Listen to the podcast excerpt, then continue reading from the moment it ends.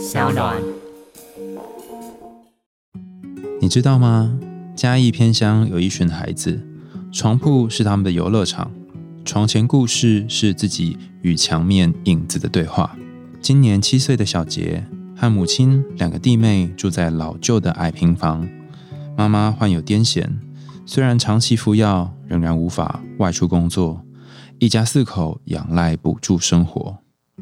每天放学回家之后呢，小杰做的第一件事情不是到折叠桌前完成功课，而是先帮妈妈安抚哭闹不停的弟弟妹妹，还有打扫家里的环境。最后写完作业，小杰会默默的自己洗澡、上床睡觉。那天，社工与小杰约定好，周末要到家里陪陪他。只是还没有抵达家门口，便看见远处一个弱小的身躯抱着一个孩子在路边等候。社工问小杰说：“你怎么一个人在外面呢？”小杰告诉社工：“弟弟在哭，妈妈身体不舒服，我怕妈妈生气，就先抱弟弟出来了。”当你看见孩子生命当中的困顿、孤单，还有照顾者苦撑起家计的疲于奔命，你的感觉是什么呢？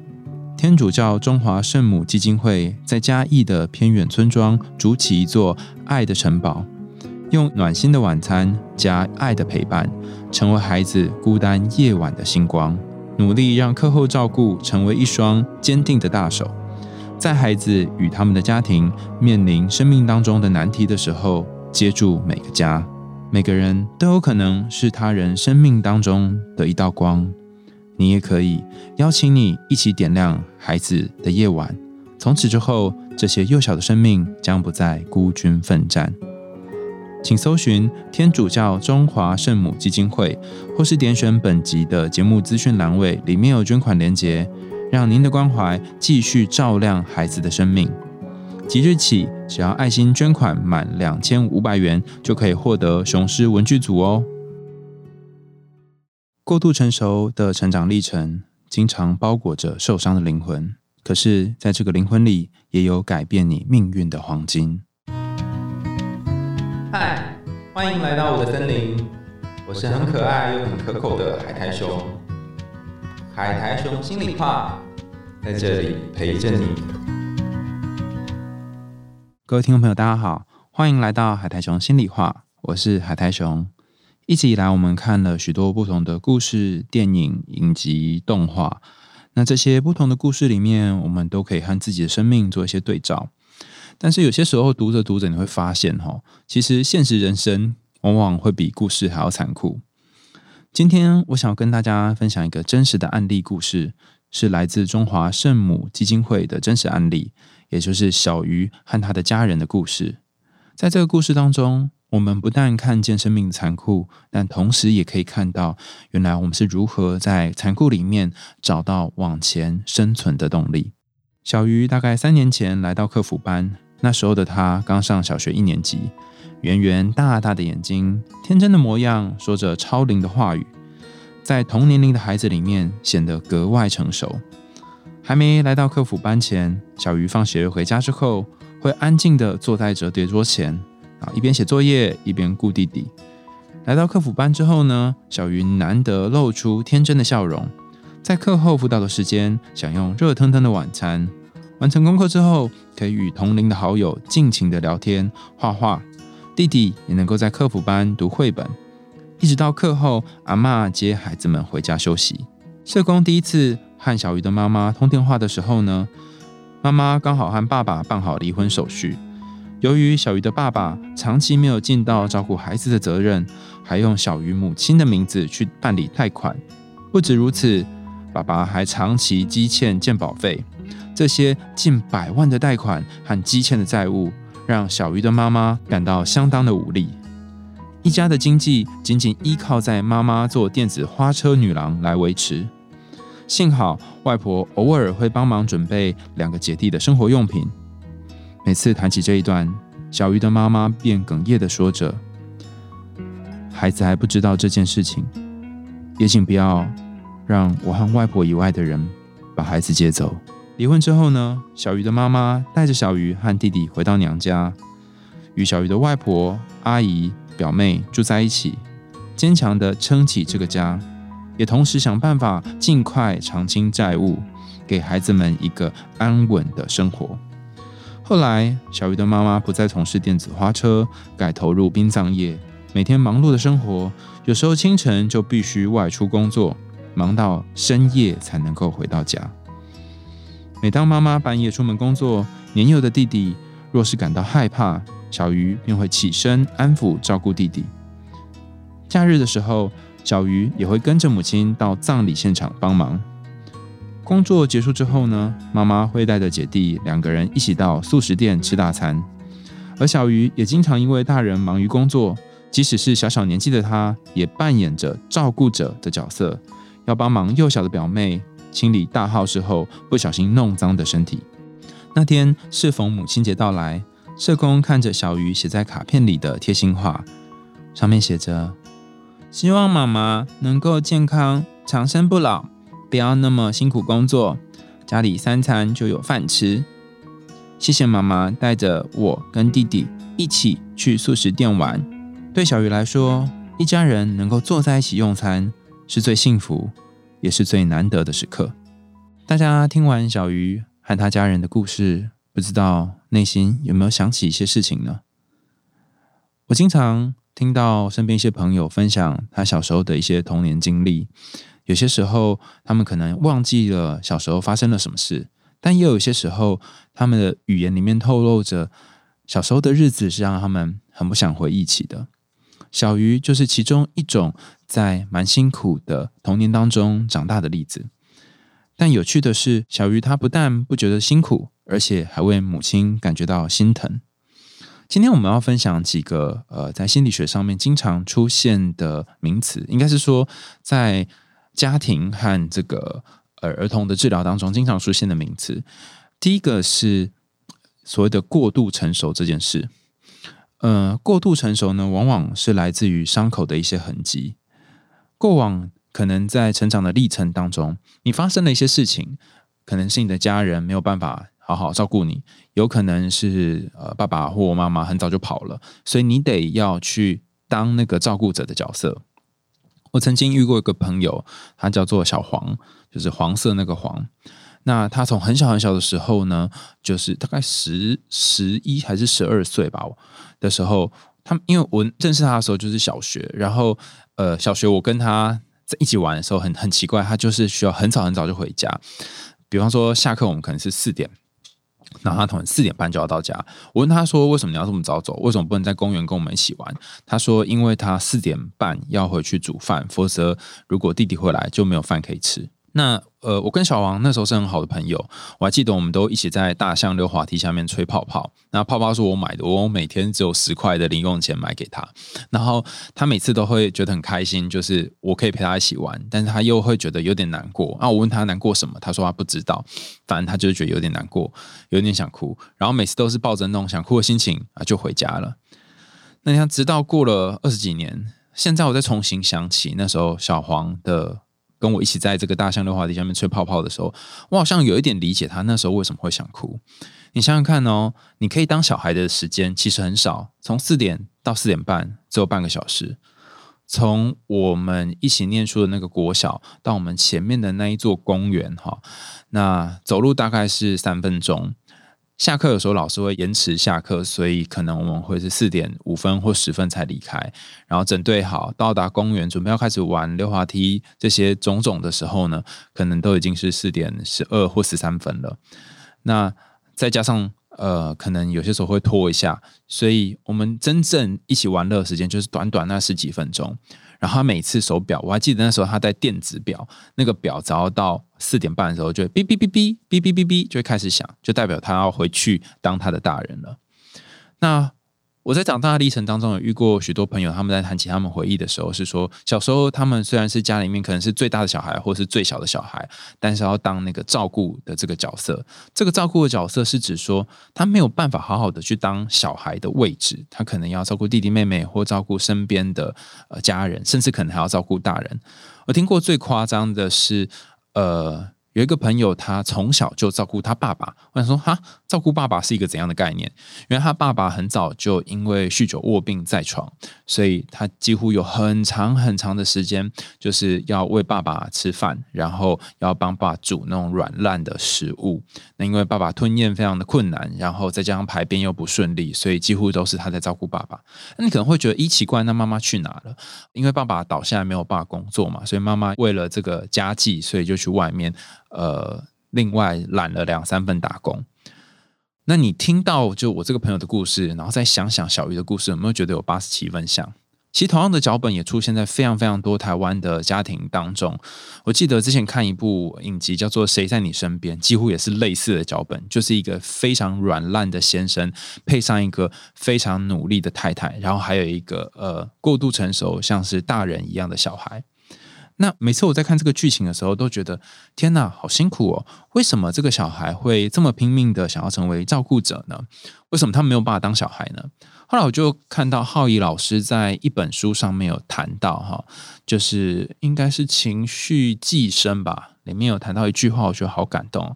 他说：“呃，那些没有当够小孩的人，往往也当不好大人。”意思就是说，在小孩的这个阶段，因为没有好好的被爱，所以长大之后也不知道要怎么爱人。那你就觉得很奇怪，不对啊，不对啊，不是说小时候就是照顾者吗？那长大应该也很会照顾人才对啊。我原先也是这样想的，直到我遇到有一些有照顾者情节的朋友。前面谈到过度成熟嘛，那我们先要来谈照顾者情节。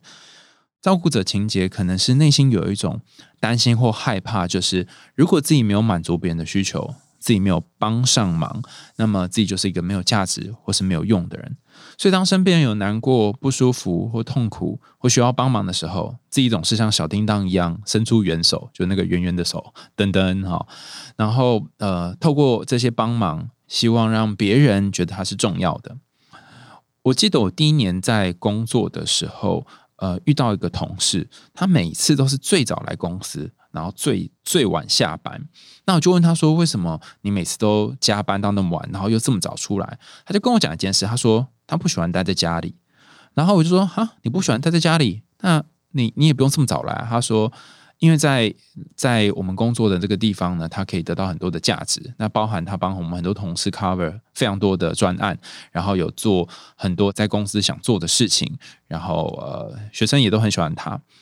那一直到后来。”我才知道说，原来他在家里面会觉得很恐慌、很害怕，因为家人都会叫他做家事。那我问他说：“你从几岁开始做家事？”他告诉我说：“原来他做家事的年纪哈，大概就是那个七八岁的时候就开始做到现在，已经二十七八岁。我认识他的时候二十七八岁。然后说这么长时间，你都是家里面负责做家事的嘛？他说：“对，而且全家就走他会做家事。”然后他觉得他自己有点洁癖，要把一些东西都整理好，所以他可能会花一整天的时间在整理家里，或花一整天的时间在清扫厕所。那我就说，那其他家人不会做这些事吗？他说，因为他们觉得有我做就好了。然后反正我也是最看不惯的人，所以我就做。可是有些时候我真觉得好累，我想要休息。那我说，那那这时候你就怎么？他说他就会来我们公司工作。我说哈，那不是换一个地方累吗？他说对。可是在家里面。可能还要承担家人的一些情绪，比方说爸爸可能会生气，或妈妈可能会承接爸爸生气，然后再骂到我那个同事身上。所以他为了避免这样的状况产生，哈，这都情绪劳动。为了避免情绪劳动，所以他宁可来学校做身体的劳动。那我就说，你这样也太累了吧？就是一直在为别人付出，你有没有可能为你自己做点事情？他说很难呐。他以前到现在都是在习惯帮别人做点事情。那我原本也觉得，哎，这样蛮好的啊。我们很多同事很喜欢他，做很多事啊。可是我后来发现，哈，当我们呃工作一段时间之后，他有些时候就会开始情绪不稳定，可能是陷入低落的情绪，或是会突然爆炸。那呃，我们认识了一段时间之后，后来我离开那个地方，然后后来我们有见面，他也去做了一些智商，然后他自己得到了一个嗯，应该算是智商之后得到的收获。他说：“我发现过去那个不断努力付出的我。”不断的去照顾别人的我，其实呢，一方面好像很努力的照顾别人，但是另外一方面也因为以别人的需求为中心，所以不确定自己想要的到底是什么。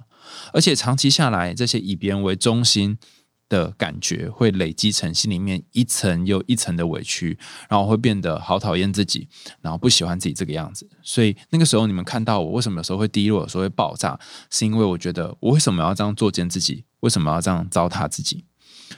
那这样的照顾者情节，其实会出现在很多小时候，呃，就像我们故事里面谈到的那个小鱼一样，没有好好的去照顾自己，然后都是在照顾别人的这种人身上。可是小鱼是一个很听话、很懂事的孩子。那听话跟懂事，从某个角度来看是一个正面的词，但从另外的角度来看，它会不会也是一种框架跟束缚？比方说，从小呃，家人可能就跟你说。你要听话，要乖，要当个好小孩。那这个好小孩的框框就会限制住你。这样好小孩的框框经常会出现在单亲的家庭当中，并不是说单亲的家庭特别不好，而是单亲家庭会有一种特殊的结构是。呃，如果是单亲的母亲配上单亲的女儿，因为女儿她某种程度上面会比较认同妈妈这个角色，相相较于男生啊，儿子会认同妈妈的角色，所以当妈妈在做什么的时候，女儿可能也会认同这个在做什么的过程。当然，有些情况是男生啊，像我的例子就是男生，我我等下再讲我的例子啊，先把这个女生的情况讲完。比方说。呃，女儿可能看到妈妈那么拼命在赚钱，女儿可能看到妈妈那么努力的在为家里面付出，她也会觉得，是不是女生在家里面就要做这么多？我是不是应该也要多做一点？那女儿可能同时看到爸爸这样责骂妈妈，爸爸这样责骂妈妈，或是爸爸不负责任，她下定决心不要当一个不负责任或是没有用的人，所以就更强化她要变成一个有用的、付出的这个角色。那通常是家里面的老大。或者是女性的角色会去 cover 这个位置。那如果你是家里面的大女儿，你可能就蛮有机会变成这样的一个位置。好，那听起来好像，如果你变有照顾者的情节，总是以别人需求为中心，然后总是喜欢照顾别人，听起来很糟糕嘛？因为有一天你会爆炸。可是换一个角度想想，这个照顾人的特性也是你一种呃蛮不错的特质。呃，怎么说呢？举例来说，我有一个。呃，现在跟我一起在工作的伙伴哈，那他也是蛮有这种照顾者的特质。呃，我觉得跟他一起工作让我很感恩，也很开心的是，他会和我一起做一些事情之后，就好好聊聊他的心情。那一开始我就觉得，好，我下班了还要听他讲心情，可是他也会听我分享我的心情，然后就觉得哇，好像在工作场上认识一个还不错的伙伴。久了之后，我才知道说，原来他在家里面都是扮演那个照顾者、聆听者、情绪勒色桶的角色，所以他其实没有一个人可以讲。那他其实很擅长听别人说话，所以我跟他说一些我的心情、我的事情的时候，他也其实可以很能够同理跟接受。那只是他也需要一个出口，所以他有些时候会来找我，然后。从他身上，我也发现，哎，我好像也有这个照顾者的特质。那我们两个某种程度上面，在一些人里面，我们都是受欢迎的人，是因为我们很会照顾别人。那我就想，哎，那我自己是怎么回事呢？哈，有些时候我们在别人身上看到了某一个情节或某一个很讨厌的地方，那是因为自己身上也有。我就想，我是怎么回事呢？所以讲回来，我哈。呃，我觉得我跟小鱼比较不一样的地方在于，小鱼他还要照顾他的呃弟弟妹妹，然后甚至还要嗯妈妈在忙碌的时候还要抱小孩等等这些，可能他会有许多要处理的琐事。那我比较不一样是从小我妈就是一个非常。在意功课跟课业的人，所以他可能会就是，比如说每次断考，我记得小学断考的时候，把我们压去楼顶开始念书，然后从第一课背到最后一课这样子。那我从小就被教育说功课很重要，那我就一直在想，说我妈这个功课很重要的想法是从哪里来的？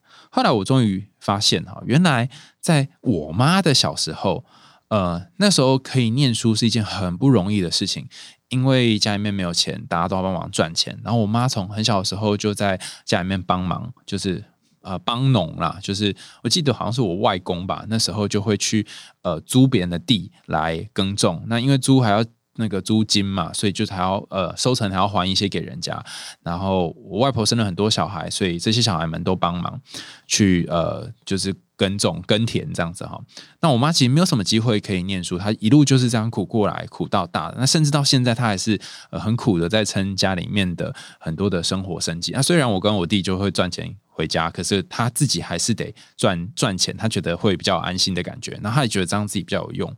那这个呃赚钱的有用，或是念书的有用，就从很小的时候就深植我的心里面。所以你要这些照顾者情节的人突然放下自己的情节，或是突然不要去做这照顾的动作，其实我是觉得很难的，因为以前一直以来都扮演这样的角色嘛，都当一个成熟的小孩，其实是很不容易从原先的位置逃脱或是离开。那该怎么办呢？好，其实我觉得这里有一个点，大家可以思考一下，就是说，呃，如果你没有办法放下照顾别人，那有没有可能你可以照顾自己？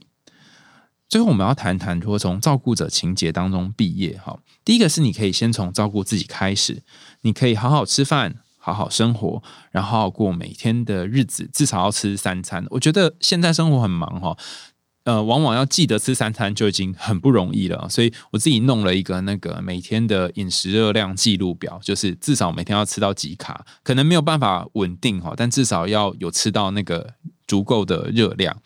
那另外一个是。你可以跟自己说一句话：是，你就算不为别人做些什么，你也是一个值得被爱的人。这句话听起来蛮烂的嘛，就是个鸡汤。因为，因为你你讲完之后，你可能会出现自我怀疑，觉得说，嗯，真的吗？真的是这样吗？我真的可以爱自己吗？然后，我真的不做什么就会被爱吗？你一定有很多怀疑，然后这也很正常。但我觉得有一件有趣的事情是，说着说着久了，你就会慢慢相信一点，相信一点。我我一开始被呃。教导这件事情的时候呢，是我大概在三四年前遇到我一个朋友克洛伊，他是一个心理师哈。那克洛伊他他就看到我很拼命工作嘛，然后很努力做很多很多事情。那他就问我说：“你为什么要这么这么费力的，这么拼命的在做这些？”我就说：“我也不知道，我很怕自己没价值吧。”那那时候我就这样跟他讲。他说：“呃，可是那那不是因为你没价值，是因为你没有办法看见你的价值。”我说：“啊，怎么看见你的价值？”他说：“你知道你是很有价值的吗？”我说：“啊，在哪里？在哪里？把拿给我看。”他说：“没有，你就是一个很有价值的人啊。”然后他虽然讲是这样讲，可是我还是看不到。然后他就问我说：“那你觉得你一个小时值多少钱？”我说：“哈，我一定要那么。”的寒酸吗？用钱来衡量，他就告诉我说：“我们，你你你试试看，你觉得多少钱？”然后那时候我就说：“嗯，可能八百块吧。”就是自我价值很低，就觉得我一个小时八百块这样子。然后当然有人可能更低了，一百或是两百之类啊。那每个人的那个标准不一样。那时候我就觉得八百块应该是我最高的价值了。他要说：“好啊，那如果你给自己一个小时八百块的价值，如果你这个小时你没有获得八百块同等的呃。”东西，那可能你就在浪费你自己的价值。我说哈，有点听不懂啊，可以讲慢一点吗？哈，想象一下哦，你一个小时如果八百块，然后拿这一个小时的八百块去买一个八百块的东西，那这叫做等值嘛，所以这个小时就值得了。可是如果你拿这一个小时去买七百块或六百块的东西，它就不值得了嘛。好，所以也就是说，你要去想想，你你这一小时产出的东西或你做的事情，值不值得你这一小时的八百块？那这一句话讲出来呢，我就开始有一点困惑，因为我不晓得什么叫做一小时价值八百块。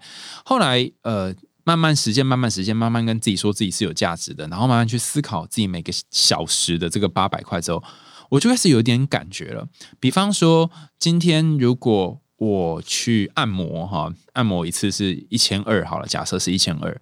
那我除了花了一个小时之外，我还花了按摩的钱嘛？那我在这按摩的过程当中，我没有获得这个两千块，就一千二加八百的这样的程度的休息呢？我觉得是够的嘛？甚至是我今天花了一段时间在跟朋友聊天，然后呃，我有没有得到这八百块的爽感呢？或是放松呢？听起来这件事情好像很利益取向，但某种程度上面也是在去看见你在每一天的互动当中都有你的价值。就算你价值是一块，那也还是有一块钱的价值。而且后来我发现一件事：当我随着年纪，然后随着经验的累积，我给自己一个小时的这个心中衡量的费用，就从八百到一千到一千二，慢慢的提升了。而且这也不是一天两天哦，是慢慢慢慢提升的。克洛伊就告诉我说：“你的时间是最贵的东西。”你花你的时间在哪里，它就会成为怎样的你。所以我就想说，哦，如果我都花时间在别人身上，那我会呈现怎样的我呢？哦，我就长成别人的形状。可是，毕竟这些别人没有办法构成我啊，所以我可能就会呃不知道自己是什么，然后非常非常混乱。所以今天我想跟大家分享一件事情是：如果你总是习惯为别人付出，或像小鱼一样在家里面当一个照顾者，这并不是你的错，甚至你也可以不需要。完全的改变他，因为就像我妈一样嘛。如果那时候不是她这么拼命的做这么多事情，然后拼命把我们家呃两个小孩养大，可能我也没有办法过现在这样子自在的生活。所以其实我很感谢我妈可以做这些事情。然后我同时也在想，你看哦，那时候小时候的她这么拼命、这么努力的个性，其实造就了她可以在这个家庭当中存活下来，然后变成家里面呃。唯一念到好像是高中学历的母亲，那因为我妈的学历还不错，所以她的脑袋也蛮好的。然后我的脑袋就有一点类似遗传到她的脑袋，所以其实我真的还蛮感谢我妈有这一系列的很努力的行为。但是有些时候，那个太努力或是太拼命，甚至是太照顾着自己出现的时候，能不能够请他缓一缓，就是停下来跟自己说自己是有价值的，然后停下来感觉自己的价值。那刚刚说，第一个先从照顾自己开始嘛，第二个是可以看见自己的价值，第三个是你可以找到一个照顾你的人。呃，照顾者通常会习惯照顾别人，但是有没有可能让别人来照顾自己呢？也有可能，尤其当自己很疲累的时候。我有一个朋友 Kelly，他呃曾经因为小时候跟小鱼一样有类似的生命历程，所以总是在感情或家庭里面照顾家里面的人，甚至在同事。的办公室里面也是跟我之前讲另外一个朋友一样，是习惯去照顾这些同事。那甚至对于主管跟上司的要求，他也是完全呃没有。意义的就会赴汤蹈火。我记得有一次，Kelly 她真的状况非常的差哦，她是几乎呃那天月经来痛痛痛痛到整个人在地板上翻滚，然后她是那个整个人惨白，但她还是拖着她疲惫的步伐来学校这边工作。大家可以想象吗？拖着疲惫步伐来学校工作，那他整个人就已经没有办法工作，但他还是硬要来。那我就问他说：“你干嘛这么拼命？可以在家休息啊？”他说：“不行啊，不行啊，什么事情我没有处理好，不行啊。”还有那个谁谁谁需要我啊？那我那时候就跟他说：“没关系，你就先回家，然后呃这些事情我来帮你处理。”然后他就一副那种好像不行不行，他一定要用的样子。但最后我就逼他回家这样。然后，呃，那天结束之后，他很感谢我，还要请我吃饭什么之类的。后来我就问他说：“你知道为什么要帮忙你吗？”他说：“是因为我以前帮忙过你嘛。”我说：“不是，是因为我在你身上看到我自己也是一个很喜欢去照顾别人的人。然后谢谢你让我有机会可以照顾你。然后我说：谢谢你让我有机会可以照顾你的这句话说完之后，他两行眼泪就噗掉下来。”然后说：“他干嘛干嘛？不要不要哭啊！我我不太知道要怎么样处理人家哭啊！”哈然后他就跟我说：“因为他一直以来都是当那个照顾别人的人。那他听到我讲这句话之后，他很能够理解那种可以去照顾别人的那种舒服的心情。所以他知道说，我并不是因为他这个人呃有过往帮了我多少忙而照顾他，然后他觉得这件事情非常的感动。那我就问他说：被照顾的感觉怎么样？他告诉我说：其实蛮不错的，因为。”好像可以在家里面躺着好好休息，虽然一开始有一点不安稳，有一点害怕，有一点还是想要来冲来学校，但是他想到有一个可靠的人可以靠着，其实感觉也蛮不错的。今天分享了非常多我朋友的故事哈，从这些故事当中，你可以发现，其实这些人他们都有一个同样的特征，包括我自己在内哈，就是习惯把别人的需求放在前面。那大部分的时候这没有什么问题哈，因为呃，可能因为这样你可以获得很多不错人际关系。可是，如果长期下来，很多人都需要你的时候，你就会进入一个浩劫的状态。那如何在浩劫里面浩劫重生呢？我要分享我一个心理师的朋友，他是永之生心理智商所的所长慧兰，他跟我分享的一句话，作为今天呃这集的结尾。他说：“当所有人都需要你的时候，请记得你最需要你自己，把自己放在生命当中的第一位，而不是把别人放在你的前面。”这样你才能够活得比较像是自己的样子，而不是活成别人期待的样子。又到了节目的尾声，感谢你的收听，也欢迎大家在 Apple Podcast 或是其他的留言管道告诉我们你听完故事的想法。也欢迎你透过上当这平台赞助阿雄我们家猫咪的罐头喽。想听更多有趣的童话故事和心理学知识吗？海豚心里话，我们下次见，拜拜。